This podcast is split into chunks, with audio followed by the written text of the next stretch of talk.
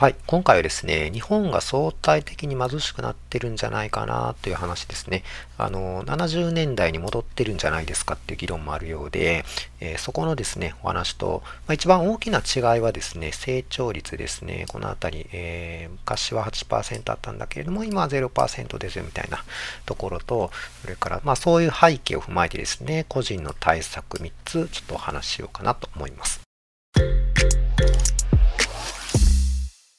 はい、こんにちは。林です。今回はですね、70年代に逆戻りしたたんじゃないですかっていう風な議論が、まあ最近ですね、あの、ウェブ上では多いんですけれども、日本はですね、まあ、もう先進国とは言えないような、あ成長率にまで落ちちゃってるというふうなところですね。でこれに対して個人はどういうふうにしていきましょうかねというふうな、まあ、僕の個人的な意見も多いんですけれども、そういったところをですね、まあ、できるだけ、えー、数字をね、踏まえた形でお話していきたいかなと思います。はい。で、始めなんですけれども、先ほどもですね、言いましたように、この70年代に戻ったんじゃないか。というふうなですね、論調、議論っていうのがあいくつか見られました。で、まあそこをですね、ヒントにちょっと話を広げていきたいんですけれども、実はですね、まあ、相対的に貧しくなっていますよっていうのは、どうも確からしいというふうなところですね。で、厳密にですね、その70年代に戻っているかどうかっていうのはちょっと議論が難しいですね。あの、後ほどデータもお話ししますけれども、見るとですね、例えば個人、えー、1人当たり GTP ですかね、は、基本的には増えてるんですね。あの、逆戻りしてるわけではない。ただ、その相対的にですね、あの、国の格差っていうんですかね、豊かさの差っていうのが、まあ、70年代に戻ったような感じではないでしょうかねっていうところなんですね。で、単純にその日本が70年代戻ったっていう話じゃなくて、やっぱり一番大きな違いはですね、あの、まあ、これは肌感覚でわかると思うんですけども、成長率ですね。あの、後ほどね、数字も見ていきたいんですけれども、えー、70年代は年率8%以上の成長をしているんですけれども、まあ、現在はですね、ほぼ0%成長ということで、もちろんね、今後どうなるかっていうところはわからないところもあるんですけれども、大きな成長っていうのはやっぱりね、あの日本のその人口構造ですとか、改革の遅れとか、まあ、そういったところを見ていくと見込めなさそうかなっていうようなところが、まあ、僕の個人的な、うん意見ですね。で、これを踏まえてですね、個人ができる対策をちょっと3つほど挙げてみましたので、そのあたりの話もしたいかなと思います。はい。で、最初ですね、日本が相対的に貧しくなっている件なんですけれども、こちらですね、えー、論文をですね、一つウェブ上から検索して見つけてきたものを、まあ、ピックアップしているんですけれども、この1人当たりの GDP 成長率ですね、これが過去のね、1500年代からずっと右にかけて、えー、現代のところまでですね、並べられているんですけれども、各国のですね、えー、GDP の成長率に関してはあ、50年代から73年までの間は日本がトップ。ですね。この赤線は、あの、この縦で見たときね、国ごとにこの同じ年代で並べたときに、トップどこかっていうので赤線引いてますけれども、日本は8.05%で驚異的な成長率を見せているわけですね。まあ、その後、急速に落ちて2.34%まで落ちるんですけれども、この73年から98年の時代ですね、二十数年間の間は中国がトップになって、まあ、いわゆるその新興国の一格として、頭角を表してきた時期なのかなというふうなところですね。じゃあこの1990年代以降ですね、どうなってますかっていうのを世界経済のネタ帳からちょっとデータを拝借しまして見てみますと、こちらもですね、1人当たり名目 GDP ということで、1980年から2021年までのデータなんですけれども、この90年代のこの辺りからですね、全く伸びなくなってるんですね、これね。1人当たり GTP が。それまでは結構伸びてたんですよ。こういう感じで。ぐーっと伸びてたんですけれども、ポキッと折れちゃって、えー、もう横ばいになってしまっていると。で、ここ一体何があったのかって言ったらバブル崩壊ですね。皆さんご存知の通り。そこから、あの、株価も4万円台あった、ピーク4万円台だった株価も全然伸びてませんし、最近ようやくね、3万円台もつけるようになってきてますけども、未だに高値更新には至っていないというふうなところですね。ま、その辺は皆さんもご存知のところかなと思います。ということですね、えー、日本の1人当たり GDP 成長率というのが1970年代を境にですね、右肩下がりになっていますよということですね。マイナス成長までにはなってないんですけれども、残念ながらですね、最近、ここ90年代以降ですね、は非常に低成長、まあ、事実上のゼロ成長ですね、と言っていいのかなと思います。えその一方でですね、まあ、他国はですね、まあ、引き続き成長をどんどん続けていますので、日本がその相対的に、えー、出遅れてる、出遅れてと言いますか、もう貧しくなってるということですね、相対的に。引き離されているというふうな状況ですね。まあ、これを見て70年代に戻ったのではないですかというふうな、ま、論調ができてきているというふうなところですね。そういった理解で大丈夫かなと思います。はい。ということで、時代背景はね、これで抑えられたと思うんですけれども、今後ですね、やっぱり日本がガンガン成長していくっていうことは、なかなか考えにくい。まあ、僕のブログの方でもあの僕の意見は書きましたけれども、ちょっと考えにくいところはありますよね。じゃあ、その、うん、相対的に貧しくなっていく日本の中で、個々人も、うん、みんなね、手をつないで貧しくなっていきましょうっていうのは、さすがに皆さんそれは、あの、やりたくないと思うんですよ。なので、できるだけね、個人の取れる対策っていうのを考えていきたいかなと思うんですけれども、まず一つ目ですね。三つ僕の考えを出そうかなと思うんですけども、まず一つ目は海外の成長をできるだけ積極的に取り込んでいけたらいいんじゃないかなっていうところですね。これは、あの、うん、まあ、ネット上でもですね、あの、リテラシーの高い人を中心に、結構その海外投資ですとかインデックス投資っていうのはやられていると思うんですけれども、この投資等を通じてですね、海外の経済成長を個人でも取り込むというようなことが簡単にできるわけですね。これもちろんリスクのある話ですので、みんな一斉にやりましょうとか、あの、なんていうんですかね、強制的に、えー、投資をしろというふうなことはもちろん言えないわけですけれども、投資をすることによって成長を、え自分の果実として取り組むことはできるというふうなところですね。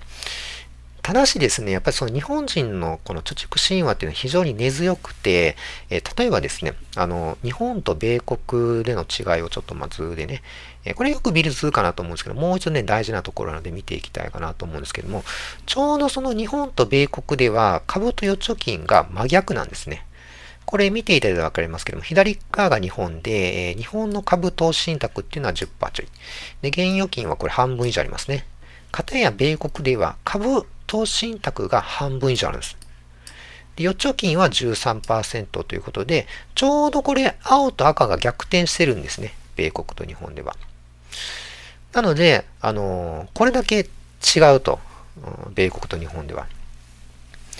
日本が、例えばそのせっせとね、預貯金を増やしている間、米国は、その全く逆の割合で、せっせとその株式、投資信託投資をしていたというふうな形ですよね。で、これなんでこういうことが起きてしまうかっていうと、やっぱりその金融教育の遅れっていうのが非常に大きいのかなと。例えば米国では義務教育で、えー、福利のね、あのー、話なんかも教えます。あの、例えば、え、年間3%でコツコツ福利で増えていったときにはどうなりますかとか、そうじゃなくて、え単位だったらどうなりますか何もしなければどうなりますかみたいなことを考えさせるんですね、子供にね。そうすると子供は純粋ですから、あ、そうか、福利で増やした方がすごく儲かるな、ということはよくわかるわけですよ。かたや日本ではですね、なんかその投資といえばギャンブルみたいな固定観念がありまして、もうそこからなかなか離れられないんですね。それはやっぱりその金融教育の遅れっていうものが非常に大きく影響しているのかなと僕は思いますので、これをこのまま放置してしまうと、この逆、真逆の状況っていうのが続いてしまって、当然今後もですね、深刻な影響を及ぼし続けるだろうと思いますので、やっぱりここはですね、金融教育機関、あるいはその FP の役割っていうのは非常に大きいのかな。まあ、僕も含めて、ここはすごく頑張らないといけないところなのかなって思います。はいで、その2ですね、あと2つちょっと簡単にお話ししていこうかなと思いますけれども、まずですね、将来のリスクが高まってます。当然ですけれども、諸外国に比べて日本はさらにその相対的に貧しくなっているっていう話で、なおかつ、その人生100年時代なんですね。なので、その、昭和の時代ですね、単一のライフプランでハッピーに人生を終えられたような時代背景とは全く違うということですね。全く違う。なので、えー、生き方の戦略っていうのはどんどんどんどん複雑化しているわけですね。こうした状況にあるにもかかわらず何も備えてないと、本当にその高齢になった時に働くこともできず、貯蓄もなく、リスクも取ってなかったから、それも全然増えてませんよというような形になってしまうと、もう将来の金銭的リスクというのが莫大になってしまいますので、それをやっぱりですね、事前にそのライフプランで、えー、予測しながら、で積極的に、えー、将来のリスクに備えるってことですね。で、なお、もっと言うと、備えるだけではなくて、それは受け身なので、戦略を立てて、能動的に対処していくっていうところが、もう非常に大事になってきてるのかなと思いますね。これがやっぱりできる人とできない人のその将来のリスクの差っていうのが多分その共有できないぐらいに広がっていくのかなと思いますので、もちろんここはですね、あの、民主主義ですので、あの、個々人の、ね、責任の範疇でっていう話にはなってくるかなとは思うんですけれども、やっぱりそれを知ってですね、行動できるんだったらやっぱりしてほしいなというふうに僕は思いますね。それから、海外から学ぶ。先ほどその海外に投資して海外の成長の果実を受け取りましょうという話だったんですけれども、これは自己投資の話ですね。これを海外から学ぶっていうのはやっぱり大事かなと思います。うんその海外から学ぶ必要性っていうのは以前からもちろん変わらないです。あの、日本がね、本当に世界のトップでアメリカみたいな国だったらもう日本の中で大丈夫かもしれないですけども今やもう技術力もだいぶ他国に差を開けられつつあるというふうなところですので、まあ、今後ですね海外から学ぶ必要性、えー、っていうのはますます高まっていくだろうなっていうふうには思います。